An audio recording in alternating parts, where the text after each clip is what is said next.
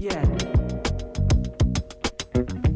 Well, you know what I find is that people are taking their dogs with them everywhere these days. There's people who just, they can't leave their dogs like at home or something. You just like, yeah, they're into yeah. like stores. And I've been at like supermarkets where the, somebody will come up to them, like the manager or something. So I'm sorry, but we can't have dogs in the supermarket. It's a health code violation and blah, blah, blah. And then people get upset about that. So most, I think a lot of these people just have like their, it's called service dogs. He helps with my anxiety, yeah. my little Pomeranian. Yeah. And those dogs need to be completely like labeled, so therefore no one goes up and pets them or yeah, touches them or asks the person pretty, to leave. I mean, we met somebody at VidCon that had a chinchilla was their service animal. Yes, support yes. animal. Yes, support chinchilla. I remember in the eighties where you, when you would go to a shopping mall, they would be like, if you don't wear shoes, if you're not wearing pants, or if you have any kind of pet, especially dogs, you're not allowed in the mall. And then there was like a brief time where the odd person would like bring their uh, dog in, in one of those like dog uh, carriages or whatever to, you know, and, and you would look and be like, wow, someone brought their dog to the, but now you go to a mall and everybody's just there with their dog. No, like the stickers on the, on the, on the window. Is that the same in California, Steve? I, I, I do you remember the time where yeah. like they're, you didn't bring a dog in? Well, no, that's a fairly recent thing as people are becoming more and more uh, treating their dogs more and more like children, even calling them their, you know, their fur babies, but almost almost in a more literal sense. So it's kind of a, it's a strange phenomenon, I think, that's happened within the last decade or so. You guys, neither of you guys have pets? I have cats. Cats. I have a cat oh, too. You're cat people. I get. You're either a cat person or like. Well, other I like people. Dogs a lot, but I, it's just a dog requires a lot more attention and effort to deal with. A cat is pretty self-sufficient. We can go away for a few days and they'll be fine. What about you, J J? Do you have I just a... dislike all animals, honestly. It's like I'm very. Uh, I've always, my parents actually had a sort of like weird hang up about this that I feel like I've. Uh, absorbed. Like they for some reason really thought that like pet ownership is like a real sort of white trash kind of thing, and so there was always like a lot of judgment towards people that had pets in my household growing up, and so I feel like I've kind of absorbed that, and I just like find other people's pets just very annoying and obnoxious, and the way that like people mm-hmm. project all of these human characteristics onto animals yes. and yeah. I feel like just animals are just very primitive creatures, right? And like like we just imagine that they have a capacity so for so much more than they I think they actually do. Like if you could just I often think about this, like if you could just see the world through the eyes of an animal and just like begin from the premise of just like how blurry and distorted their vision is, and the idea that like, you know, people project, oh, like he knows that I've, you yeah. know, it's just it's it's it's a bit it's a bit ludicrous. I to think me. That we do project on them human values. We think that our Our pets like really love us in a way that humans can love each other, and it, it's yes. not really the same because they operate on such an instinctive level. Everything they do is really kind of, I mean, really they're just motivated by food more than, yeah, than anything. I mean, it's all they want. But I don't really think that pets experience like a full range of emotions the way people do. You know, I don't think they're going to experience like envy and and you know, they're not going to be really vindictive. They're not going to hate. They're not going to love. I, I I think that they just kind of they exist, but we project these on them, especially with dogs and cats, because they've been so domesticated mm. that they they know how to work humans, and you know that's just part of their traits is being friendly, letting them. Allowing themselves to be pet. I like how cats at least come by it honestly, though. Like cats just hate you, and you're like living with a roommate. Dogs really make it seem like they'll sit outside the door endlessly and wait for you for the. I heard that like cat'll just eat your eyeballs after you're dead. If oh, yeah. you aren't if you aren't discovered quick enough, your cat's totally, gonna eat you. They don't give a fuck so, about it. Yes.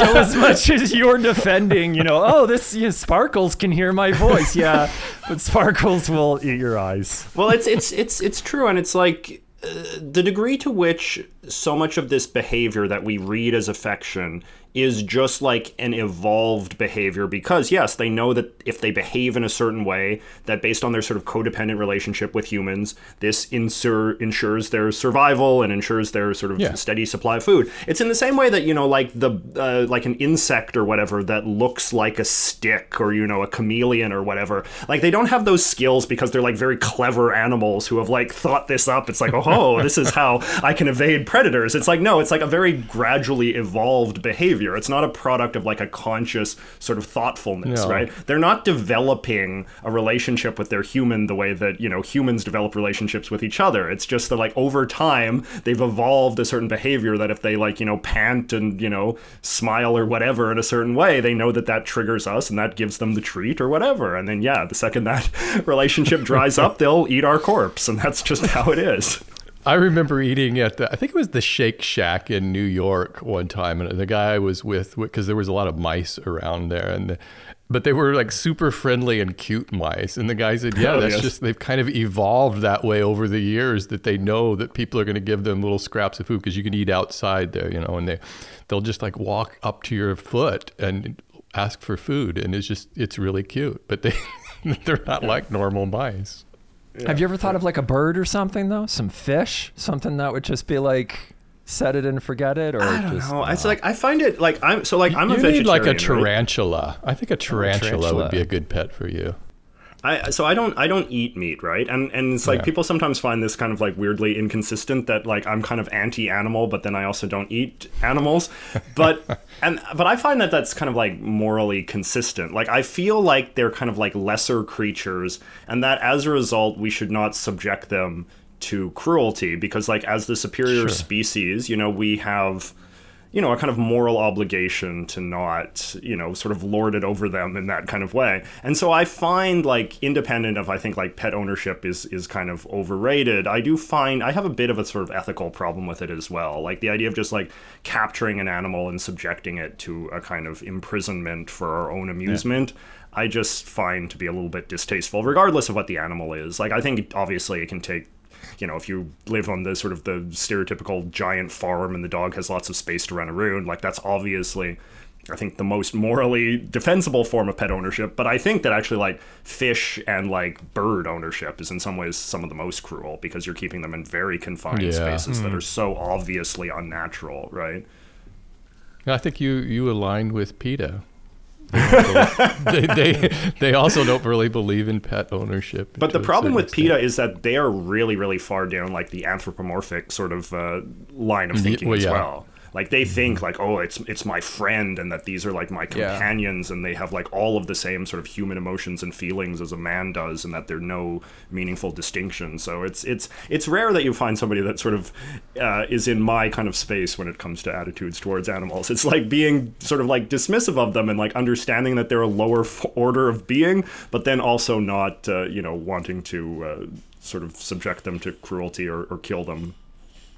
I, I realize that when my cat every single morning wakes up and asks for food, like she's never been fed ever before. And I've never, like for fourteen years, we haven't done this exact same routine every single morning. Yes. And I remember reading somewhere, it's like cats literally will eat a meal and it's like, eat all of it. And they do not think about what the net, like us, we finish a tasty dinner and we think yes. about, oh, breakfast tomorrow. A cat does not think that. Like cat yes. has food in front. And as soon as that food's gone, the morning after when it's hungry, it's at my door. Uh, unless of course, Of course I'm dead and then it's eating my eyes. It'd be easier. But you know, I, I kind of think a lot of this boils down to the fact that humans, at least as far as I'm aware, are the only creatures who are aware of our own mortality. So I don't think any animal really understands that they're going to die. They don't mm. have this this thought of the future and making plans and what. It's everything is just in the moment, I think, other than humans. Yeah, no, I, I think that's right. And I think that everything else is just us sort of projecting our own sort of human instincts onto animal behavior. You know, actually, I, I watch, a, weirdly enough, and I, maybe I'm sort of a hypocrite on this, because I, I sometimes watch those, do you know the channel, I think it's called The Dodo? and they do like sort of like uplifting, inspirational animal videos. And like, it's, it's a lot of times like it's very emotionally manipulative. Like it's like they find like, you know, a, a sheep that has been ignored for years and oh, his fur is all grown yes. out and it's really disgusting. And then they shear him and then the sheep, you know, is, is happy, happy. quote unquote. But yeah. I mean, like at the same time, it's like, and it's like people in the comments, like on some level, I, I it, it's, it's kind of like a guilty pleasure. Cause I, I, I do like when things make other people happy. And so sometimes it's kind of like fun to read the comments and they're like, oh, you could see the love in his eyes. That sheep will never forgive, forget this magical moment. And I saw one the other day where it's like a bald eagle was being rescued who was drowning. And it was like, nice. The bald eagle is obviously being saved. And then they were, the comments were like, oh, that, that mama bald eagle, she's going to remember this for the rest of her life. And it's just like, animals just don't work that way. Like that's such no. a preposterous thing to say. Totally but I mean, if is. it brings joy to people's lives, I guess, yeah, you can believe that. And I mean, obviously pet ownership brings a lot of happiness to people, so you know, in some sort of calculus, I suppose you have to make is the suffering, quote unquote, that the animal experiences as a result of being a pet, you know, sort of eclipsed by the joy it brings to the human. And you know, I think probably there are cases where that equation works in the human's favor. We did uh we did a a sponsored thing with Dawn, and they did a whole thing with um an animal rescue in, I think it was San Diego or something like that, somewhere in California. And a whole bunch of influencers were flown out to show kind of how, um, how this association works, how they take uh, um, seagulls or other kind of wildlife that is uh, uh, found on the beach. They are the ones that get called. They go and they help these things out and da da da da, and then they release them back into the wild. So we got to see the hospital that they had, and an actor named Ian Somerhalder was there. He was the guy from the Vampire Diaries or something who was popular a little while back, and he's a huge animal guy and da da da da. So they they were showing all these things, and we were trying to like film all of it, and then the wrap up to the whole event was them releasing one of the uh one of these big wild birds that they, you know, had been in the hospital or whatever for like two months, and they all get out and they had the big thing and they had the cage and everybody's lined up and all the influencers have their phone. They open up the thing and the bird came out and attacked the person who opened the door. And it was it was and, and the person was like, yeah, no, this is kind of normal sometimes. But we all had this this moment. We're all gonna have this content where we see the Whoa. and the bird will go back and turn around and there'll be a tear the, in its eye before it flies yeah. away and it attacks the person opening the gate. Oh, that's amazing. No, it's it's true. We can't we can't turn our back on these on these animals for one moment.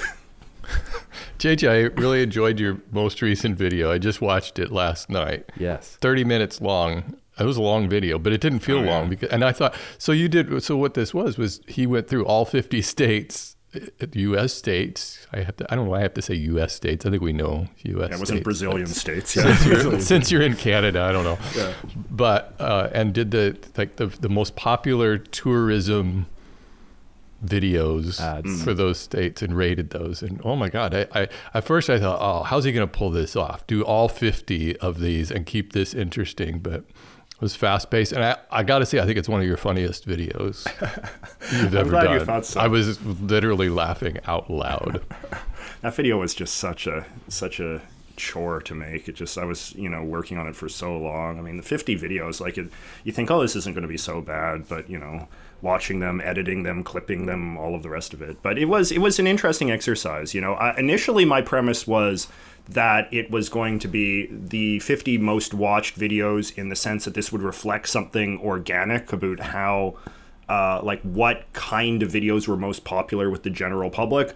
But then very quickly I realized that, you know, the most popular videos on a tourism uh, channel are basically just uh, the ones that have been sort of promoted the most inorganically, like the ones that the tourism board has paid to show as B-roll, uh, you know, or sorry, to show as pre-roll uh, before other YouTube videos.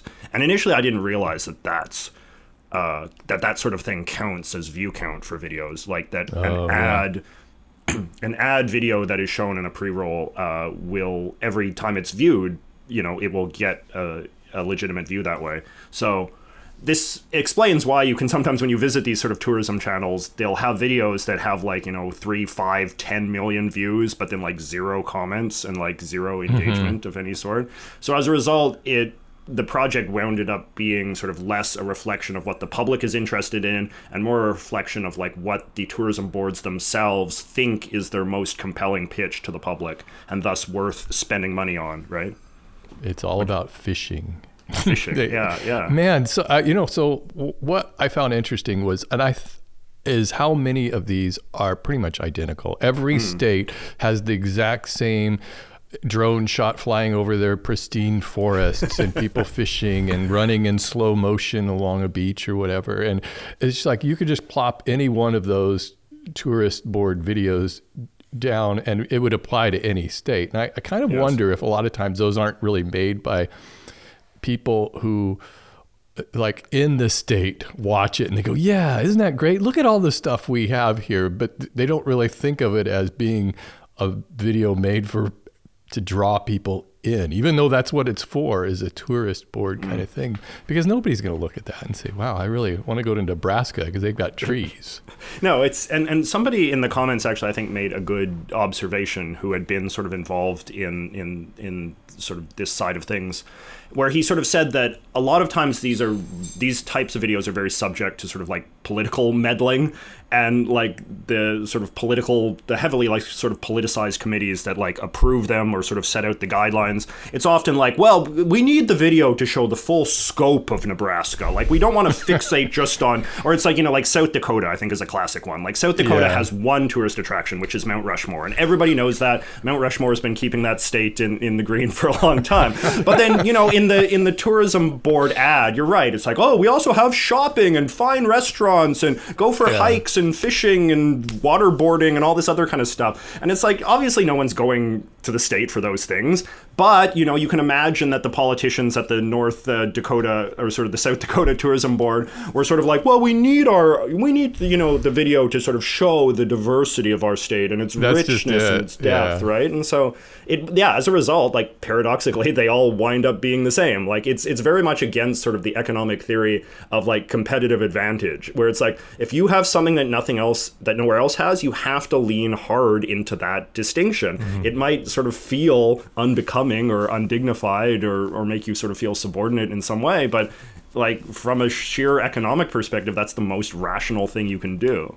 I think your solution for South Dakota was brilliant. I would have loved to have seen that. Your idea was to just take, just lean into the whole Mount Rushmore thing and, and take all of these people who are having the picnics in the park and walking along the, the paths and everything, but always have Mount Rushmore in the background. Yeah. Yeah, so it's kind of like, well, we can't we can't get away from it, so we may as well sort of lean into it. And and yeah. I think that the The ads that I profiled that were the most successful were ones that leaned into something very specific, like the Alabama ad, you know, leans into barbecue. Mm-hmm. The Mississippi ad leans mm-hmm. into the idea of uh, sort of civil rights history. The uh, the Nebraska one, actually, I thought uh, I liked quite a lot. The one that leads leans into the idea of just uh, riding down the river in the big metal tub. In those which big is, metal tubs, yeah. yeah, That's, so. It's cause that is kind to, of a thing that you think, well, that would be a unique thing to that state, probably, yeah. what they want to. I liked the, the the California one sort of got a pass. I was kind of happy for that. Yeah. It wasn't too, it was. It seemed kind of Hollywoodish, very well-produced kind of video. It was very, very, like, I think I described it as being very vibey, right? Which is yeah. like, and I think, like, you know, in some states, like, California is kind of a vibe. Like, you go to California to experience the California sort the of atmosphere, vibe. Right? Mm-hmm. Yeah. Yeah, what are they going to put in a video that you don't already know? You know, oh, okay, exactly. yeah, there's Hollywood you could go to. You could go to the Sierra, whatever, so... You you got to be running. So if you if you have to think of five things for your state or city or whatever it is to put into a commercial, to talk about like people coming there and appealing to them, I feel that if shopping and dining are two of those things, then you have nothing else to talk about. Right, because every realized, state has that. I live in such a small, like I mean, I live just outside of Toronto, but the the little town I actually live in is fifty-six hundred people that live within it, and there's a downtown core of right now at least literally just one intersection. That's where kind of everything happens. Downtown. Where the downtown core. You don't go there anymore. People get stabbed. So.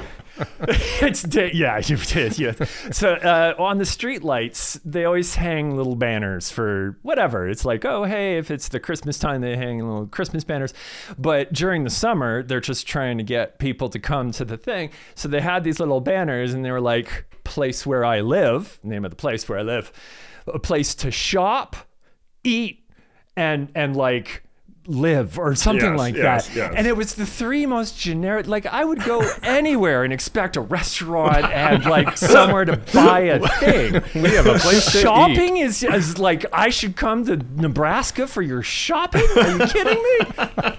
So the, the other thing I've realized as well is just that, like, you know, at the end of the day, this continent is fairly empty, right? Like there is a lot of empty wilderness in this continent. So as a result, like being able to drive a few miles out of a city and go for a hike is not a particularly remarkable thing. And I think that a lot of us are very sheltered for some weird reason when it comes to that. Like I find that like all across uh, this continent, like a lot of us think that we're living uniquely close to nature and that like we have a unique accessibility of, of being able to hike and camp and fish and, you know, even go to the beach. And that like we think of these things as being like great assets of our very unique province or state that is sort of like uniquely at home in the wilderness. And I've just watching all these ads just kind of made me realize that no, like literally every single part of this continent has access to forests with hiking trails and places where you can go zip lining and, uh, you know, attend the beach or go, you know, sailing or whatever. Like it's not a special thing. So it's... No.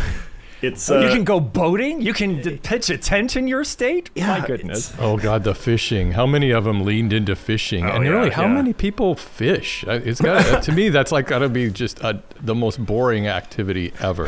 It's certainly not something that's going to make me want to pick up and take a trip to Iowa.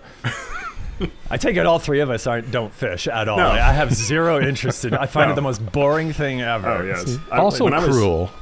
It is cruel. I mean, it's it's basically torturing fish for, for fun. Um, I, uh, I when I was young, I had I was friends with these two brothers, and their father was a big sort of outdoorsman, you know, into hunting and fishing, and he would sometimes take us kids on fishing trips. And yeah, it was just the most pointless, boring thing ever. And that's the thing. It's like it's such a like niche hobby, and I suspect it's probably only become more niche as the years have gone on, and sort of, you know, the kind of middle class, uh, middle-aged dads have kind of drifted away from a once kind of sort of stereotypical hobby as they've developed more interesting things to do with their time.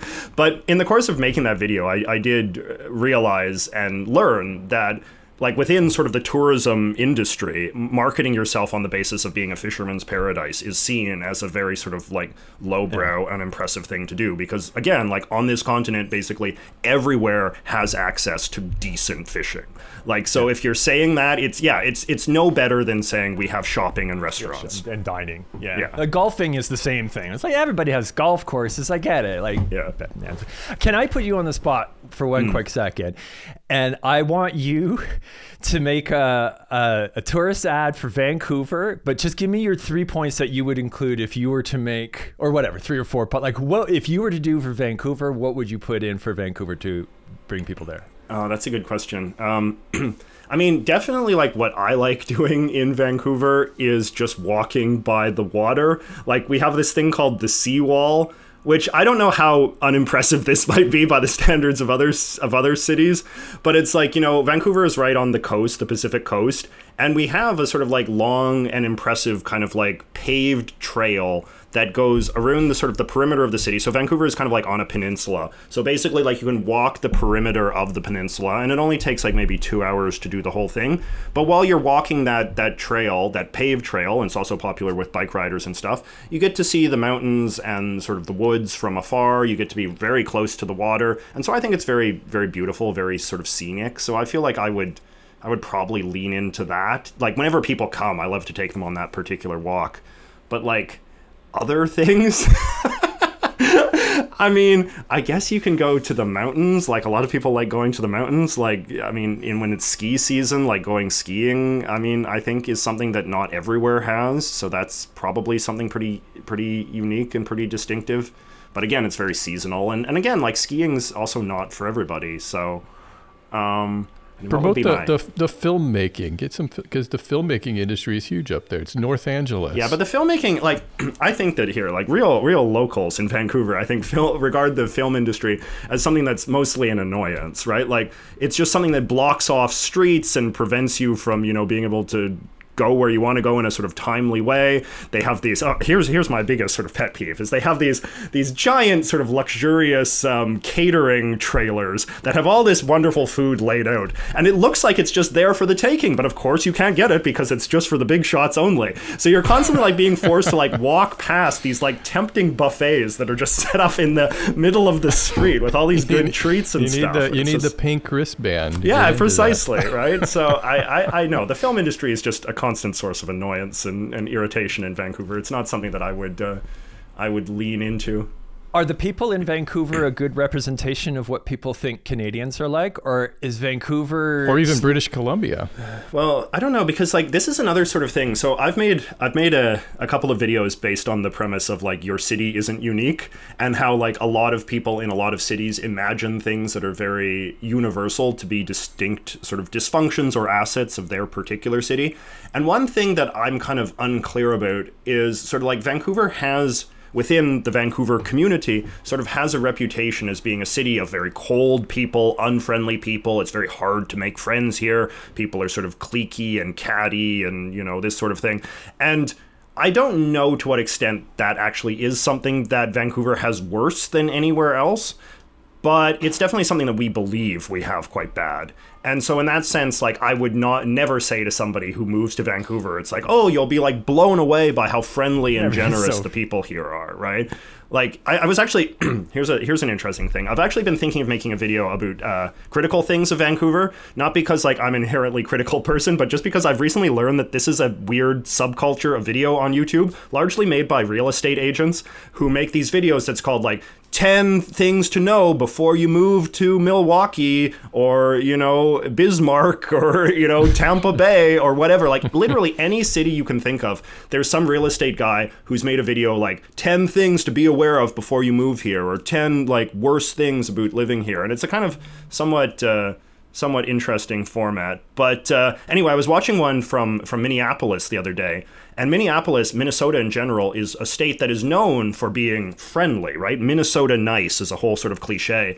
And then in the video, he was saying, like, actually, that's not true. Minnesota nice, more like Minnesota ice. The people are so cold here and that kind of thing. And so then I was thinking, like, if even Minnesota has this reputation for itself, maybe people in general are just kind of mean. Like, maybe that's just life, you know, that people aren't overly social to strangers. This is just, I think it's true with, it's weird how these things come about, how they're like, there's friendly cities and cold cities, because it, it all depends upon your own personal experience. I always kind of equate this to, to driving. Everybody will say like, even out here, they'd be like, well, the drivers out in Oakland, those are, those are the worst drivers, but right. over in the North Bay, they drive much better. Or, and it's like, no, those are like the same people just driving. And I think our experiences with driving just happen to be whenever we spot that one guy who made a mistake. And that one guy was probably you at one time. time because mm. you made that mistake driving. We've all done it. And then everybody around you is going to look at that guy. What a driver like that. How, how can he have a license? It's like, no, it's just, I just screwed up this one time. But you know, there's thousands of people on the road. And so you just kind of make these general generalizations. And I, I think that's true with the,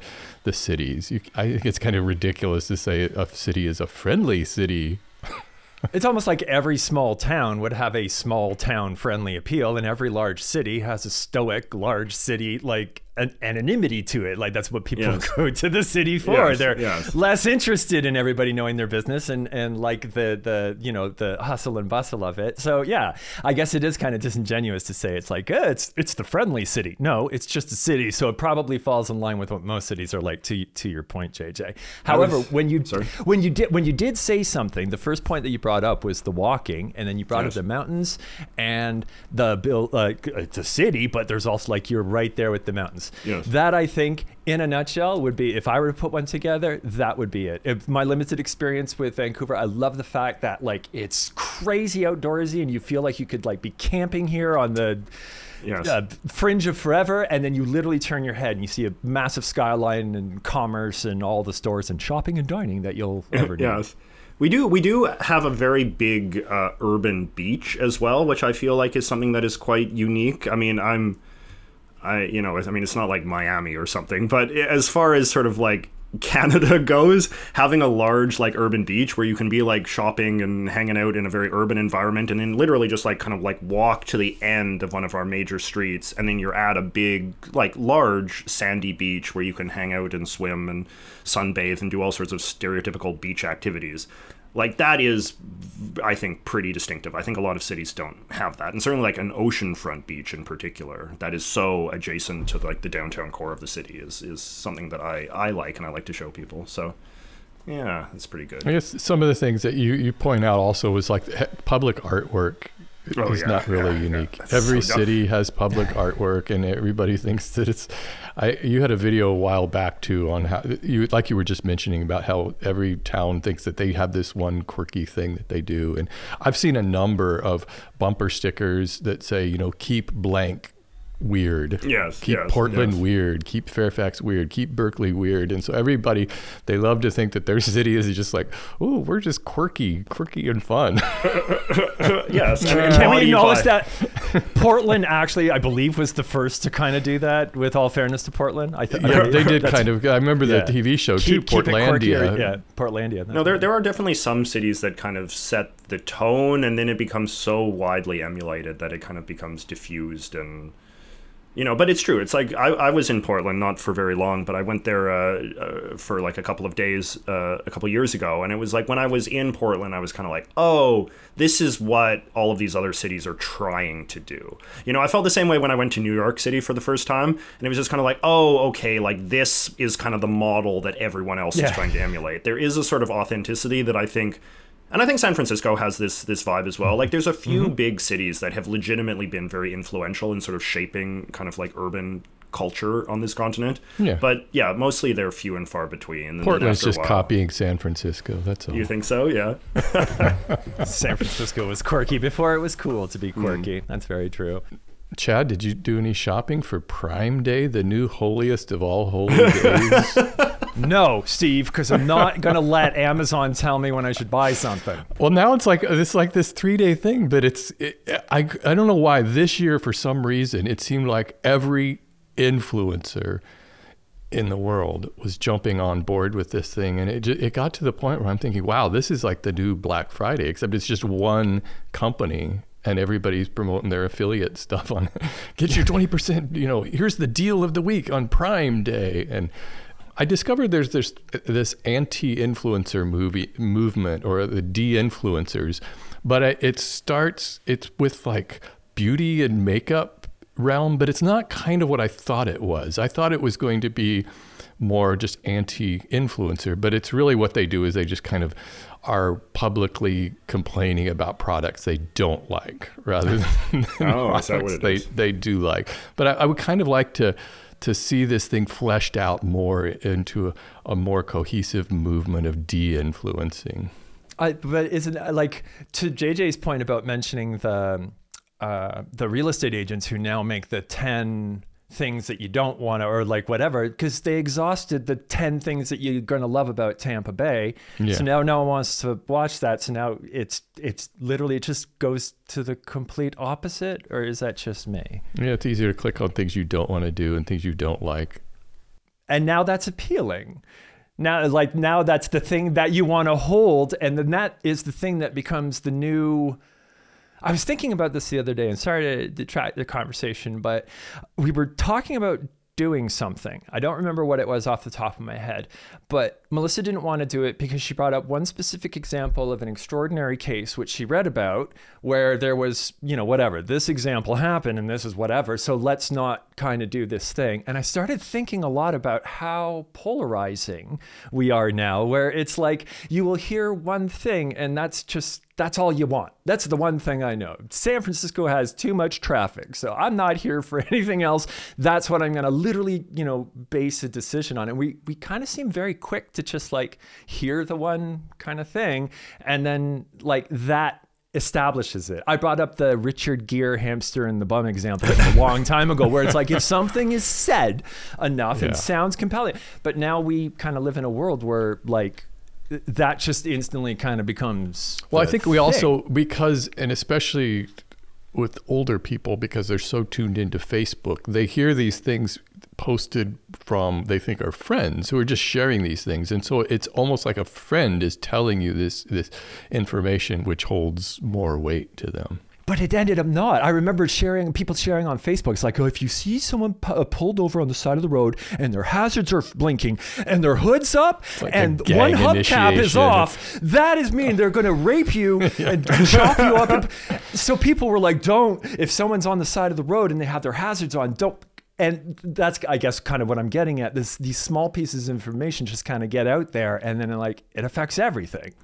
I mean, I think that there is also a, a marked phenomenon we're seeing, which is kind of a sort of tall poppy syndrome kind of sort of phenomenon, where it's like anytime anything is remotely successful or remotely popular in any way, or even just like remotely sort of ubiquitous, like when something's very common, there is a huge appetite to see that thing taken down, right? And I think yeah. it, it doesn't matter if there's maybe only like one flaw or whatever, or if it's like quite hard to muster a persuasive case against it. Like people just have an, an endless sort of salivating appetite to see things brought down a peg. And I could see like de-influencing being a popular sort of trend in that way. Like there's this one channel, I think it's a fellow who's based here in Vancouver actually, who's made just kind of a, a whole life of just making cha- uh, videos that are just like the real story behind X and why X is bad. And it's just like, he just goes through like sequentially through basically like every product, every famous brand, every, you know, why this is problematic, why this is bad. And a lot of time the cases are not overly persuasive or, or you don't kind of get the sense that the uh,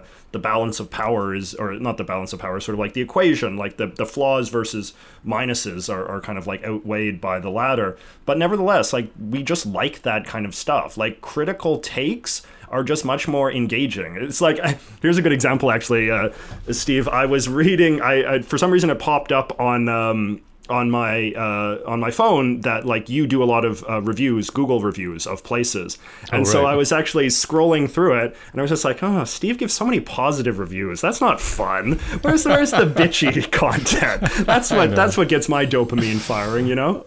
Yeah, it's true. I mean, that's why you can sort by rating on I M D B or anything else, because you kind of want to read those trash reviews. But something has to become really popular before it, like it has to go fifteen minutes into everybody. Like, like Elon Musk has to be considered the most brilliant person in the world before he becomes the biggest, you know, the worst person in the world. So like, it, why are we so dumb, J J? Is, I guess, essentially what I'm trying. I don't know. It's just, I think it's just, I think there's just something about human nature. I mean, you know, there's a, there's the famous quote, uh, the famous little speech that the food critic gives in, in Ratatouille, which has been much shared, where he just kind of like talks about how like critical stuff is fun to make and it's fun to read. And it just satisfies us in, in a way that, you know, positive content doesn't, right? Like, and I think it also, it's fun to read and fun to write in a way because I think we uh, believe, and I talked about this a bit in my recent video on anti-Americanism, yes. that like being being cynical or being jaded or even being like very sort of like extreme in your critical rhetoric about anything, it often reads as a sign of being kind of like world weary and like getting it in a kind of like deeper way that shows that you're not like these sheep-like normies mm. who just follow the crowd and are just propagandized and, you know, obey what the corporations and the advertisers and the government and whatever want you to think. And so, you know, obviously it's important to be a critical thinker to some degree, but I, I do think that we've sort of embraced a culture that is critical thinking in just a kind of like very sort of lazy kind of clout chasey way because we think it makes us a more interesting person if we're just always sort of affecting in what is many cases I think a very ignorant uh, disposition of of critical uh, engagement with the world around us. When when people are arguing their case for something, it seems like anymore it's no longer kind of that discussion of, well, here's kind of what I think about this and here's what, you know, you might think about it. But it seems like our goal is always like, we've got to convert the other person Get to what we're team. thinking. It's like, and that's not going to happen in a lot of cases. It's just like, I'm not going to convince you of, you know, especially a political opinion of whatever I have. So it just ends up with this, this back and forth fighting rather than even an argument or a debate. Yeah. Yeah. De- destroying the uh, yeah. the bad person is is much more like, you don't often sort of see videos where it's like Ben Shapiro convinces his opponent that, you know, why conservatism is great, right? No, it's just always like destroy them. It's like you reduce yeah. them, you make yeah. them into a gibbering mess, and, yeah. Yeah. and then you just you kind of like somebody. dust your hands and walk off, and that's what sort of success looks like in in in sort of our modern uh, culture, which is unfortunate. But it's not about me being right. It's about you being so wrong that you're crying, and I'm yes, drinking yes. your tears. And I, yeah. yeah.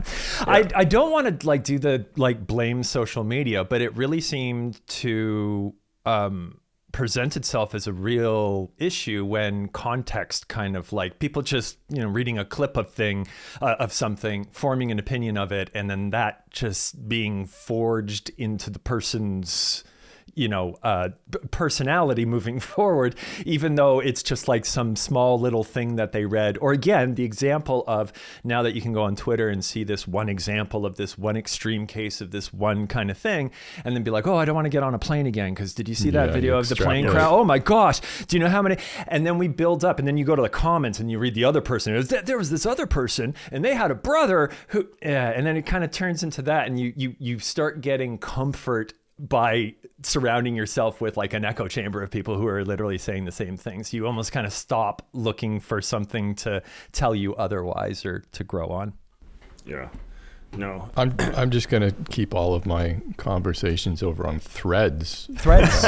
Threads. You're on you, threads, either of you, you guys, either of you guys yeah. get threads? And it's it's funny you say this, actually, because like I have become aware, uh, Chad, of uh, of my own propensity to be a kind of uh, bitchy, critical, cynical, one-liner spouting, always has to have the last word kind of person on Twitter. And to the point where like people will sometimes and say this to me, and it's actually kind of a little bit upsetting, where it's like they'll sort of say like, oh, J J, like on, on YouTube, you seem so upbeat and jolly and friendly and stuff, but on Twitter, you just seem very like nasty and angry and bitter and all this kind of thing. And then so it's kind of like, okay, maybe there's some truth to that. So I've been using threads to try to be a little bit more upbeat and a little bit more optimistic in, in sort of the kind of content I uh, make and the opinions I share. I don't know how su- successful I've been. I kind of feel like I'm already sort of drifting more into my old habits on threads. But I think that that was sort of something that people were initially praising threads a lot for, which is that like the vibe seems much more positive. People seem more happy. It doesn't seem like as much of a sort of toxic cesspool of negativity.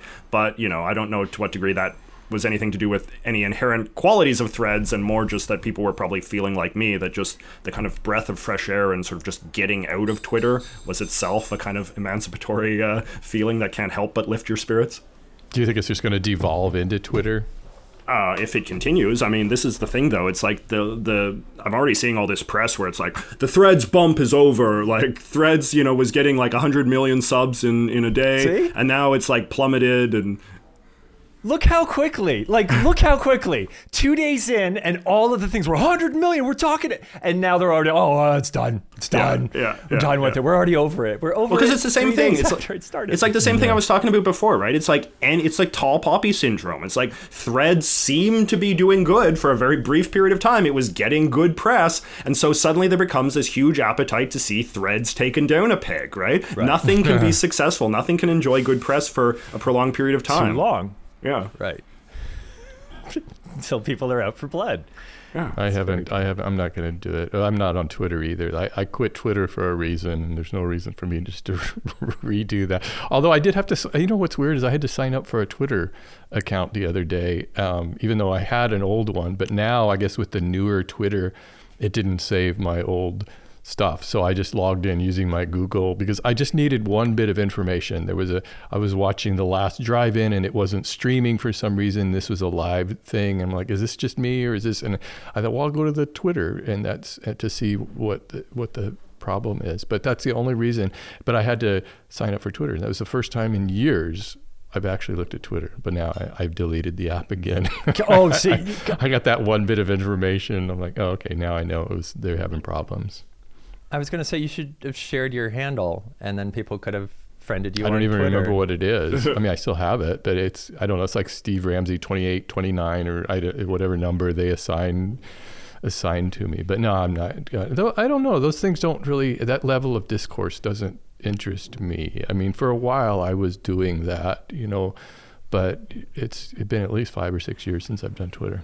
Twitter used to be my news source. It used to be the best place to follow uh, um, uh, influencer. Uh, not Is influencer, that your dog, J J? No, That's there's the, a dog the in the studio who sometimes barks. So uh, yeah, I, I would not voluntarily bring a dog into any place I inhabit. So yeah. After talking about how much he hates pets, I know. So this is my dog. I hate all animals. That was her. uh.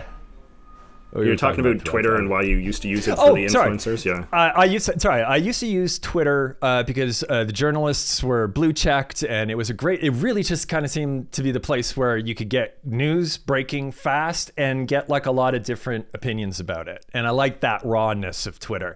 However, clearly it and I. This is more of a question than a statement.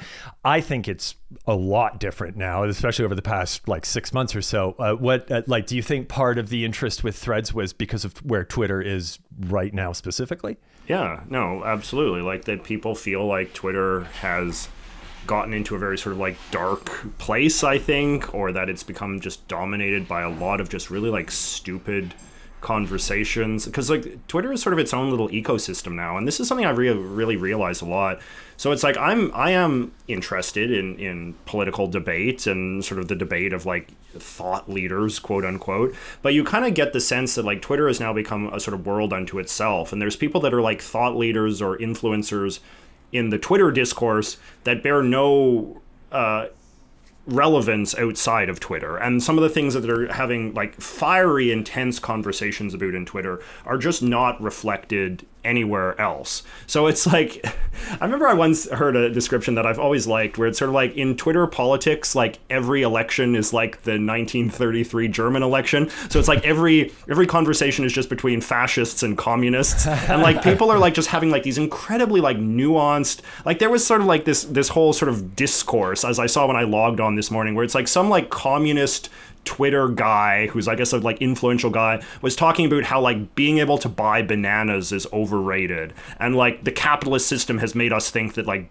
being able to buy bananas is some great thing when really it's just blah blah blah blah blah. But anyway, so there's like all this discourse about like being able to buy bananas and why being able to buy bananas is either good or bad and blah blah blah blah. And it's just like so not relevant to anything. Like this is like a whole like again like it's this whole sort of like self-contained little bubble of people who are just wasting their time having irrelevant conversations that only matter in the context of of uh, of of Twitter itself. And I think that when you get to that point, it's it's hard not to conclude that this is just becoming another just pointless time suck and that you crave something that's a little bit more meaningful, even on its own terms.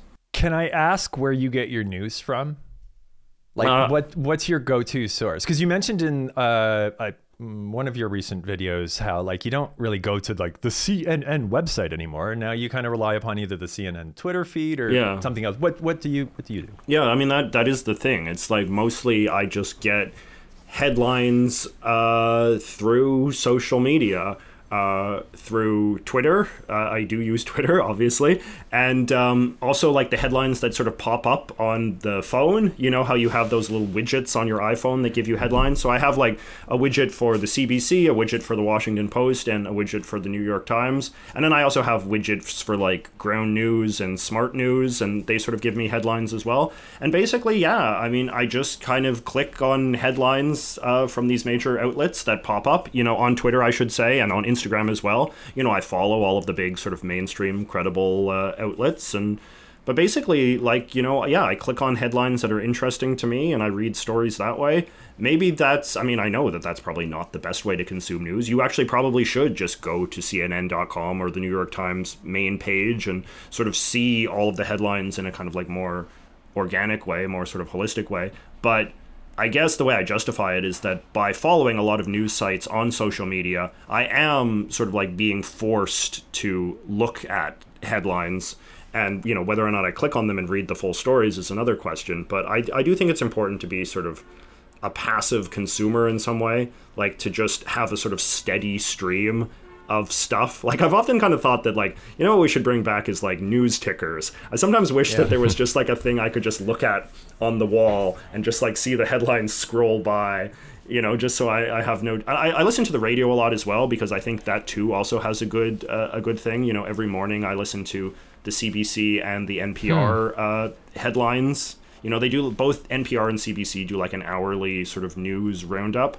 and I listen to that, which I think is good. So yeah, it's, it's, but like, I mean, I guess a controversial take I have is that like, you should just consume mainstream media stuff. Like at the end of the day, like C B C and New, New York Times and Washington Post and sort of the Canadian press and the Associated Press, like, you know, they've got their flaws, no doubt. But I mean, it's the best that we have to offer. Like, I think in terms of the most serious journalism that's being done by the most sort of professional people with the highest standards.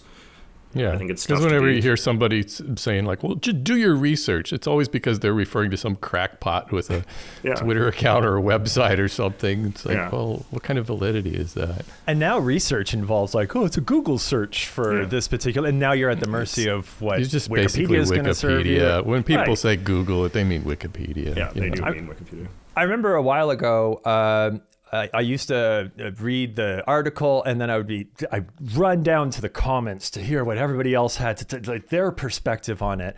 And then I remember then a lot of large news sources were like, let's stop with these yeah. comments because it's starting to like, so it kind of seemed like all of those people just moved over onto social media, so therefore they could keep doing their con- uh, comments. But now what's getting lost is like actually people taking the time to read an article. That's one of the biggest issues I have with Reddit. I would love to trust Reddit to be that source for me, the aggregator of things that are interesting. However, I'm at the mercy of whatever, you know, those algorithms look like.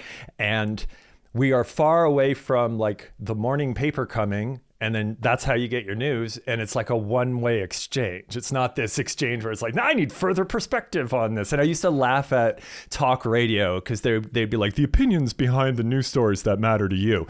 And I always found that like presumptuous, is because like, you don't know what my, my assumptions or what, whatever it is. And I found out how quickly my opinion would be tainted just by listening to a compelling comment from someone else.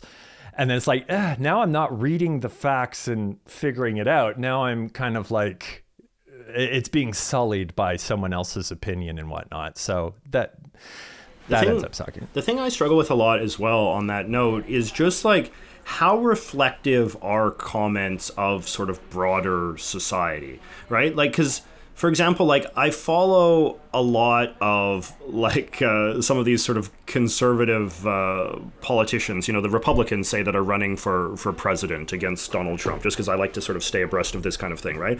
And so, for example, like uh, Mike Pence, you know, who's running against Trump in theory, he recently posted a video on his Instagram page where it's like, you know, I'm going to, you know, stand with Israel. Right. You know, very mainstream sort of Republican perspective. And you can take it or leave it as far as politics go. But it's like when you're reading the comments, it's just all these like anti-Semites who are just like, oh, why do you like Israel? You're a traitor to America. The Jewish lobby has you in their pocket, blah, blah, blah, blah, blah. And it's like all the comments are like that. And it's like, obviously, like the Republican Party, as troubled as it may be, I do not believe is dominated by like Israel hating people at all. And yet if you were to look at the comments thread to a re- prominent Republican politician, that's all you're getting. And so like that can really kind of like just warp your perspective. And I think this is true on a whole host of stories. Like you just look at stories and you look at the type of people that are responding to those stories, and they might seem very passionate. Their opinions might be overwhelmingly in one direction. And then so it's easy to kind of think like, oh, the public is really, uh, you know, the the people are really of one mind on this issue.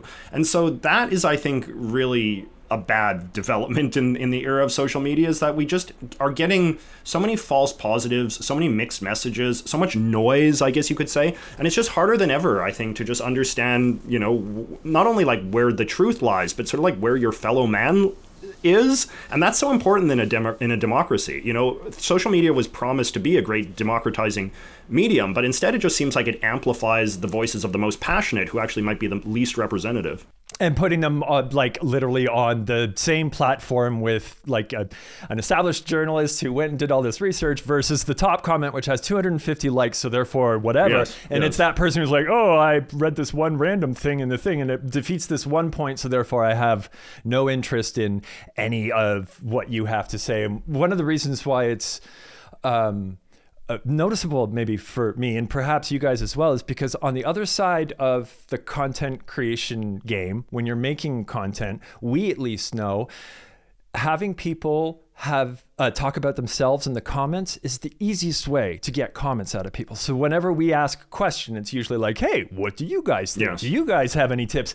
Because we will always find that that resonates more, especially when it's like, do you do you make your bed or do you not make your bed? Mm. It could be the most basic. Frank James is a good example because he uses his community tab and he does polls all the time, and they're the most basic of polls. Do you like blonde hair? Or, yes, you know, yes, yes. But you'll have people write a whole paragraph. My mother... passionate was, about that. Everybody rolls out their soapbox and stands up, and now it's my time to... to uh, mm. My mom taught me this, and I've already done that, and I know this because I heard this story from this person, and it's way more...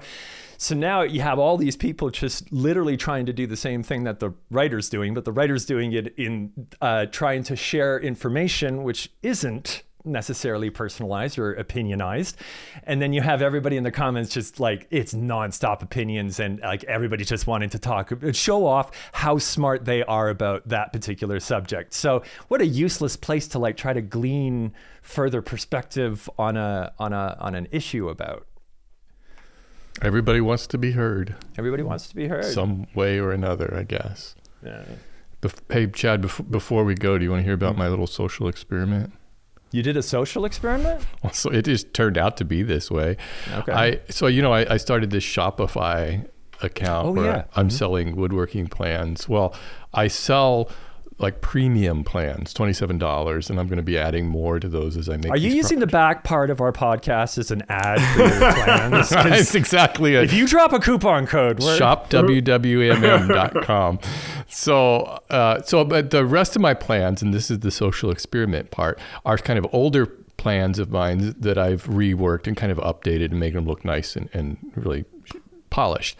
So I, I'm selling those at a pay what you want pricing scheme, because I've always sold, I've always given these away for fifteen years. I've just given away free plans. So now they're a little bit nicer. And I, so I have on there zero, two dollars, five dollars, ten dollars. So what do you think most people do? How uh, much do you think they pay? I would say the cheapest. The zero? Oh, not the, z- go ahead, J J. I would, I would think they, they pay more in the middle. Because I feel like people don't like to think of themselves as being poor, so yeah. they wouldn't want to sort of like pay below what they could reasonably afford. But also people don't like to feel like that they're being hustled, so they don't want to pay more than they absolutely right. have to. And they don't want to be a freeloader. So they, so the the most common one is five dollars. So it's not two dollars, it's not ten dollars, and it's not the zero. Although, and this is kind of the interesting part that got me thinking about that. That doesn't surprise me. I think if I were to be presented those options, I would probably fall into about that five dollars range. I'm like, well, okay, well, you know, it's like a tip. So the people who pay zero, and I get these that come in, and they'll usually take, I have like three so far plans that you can get for free if you want. They'll take all three for, for zero. And I kind of think, it's interesting because what they're doing is they're placing no value whatsoever on these plans, which makes me think then, why would you want something of no value to build if if the thing you make then, would would that have any value?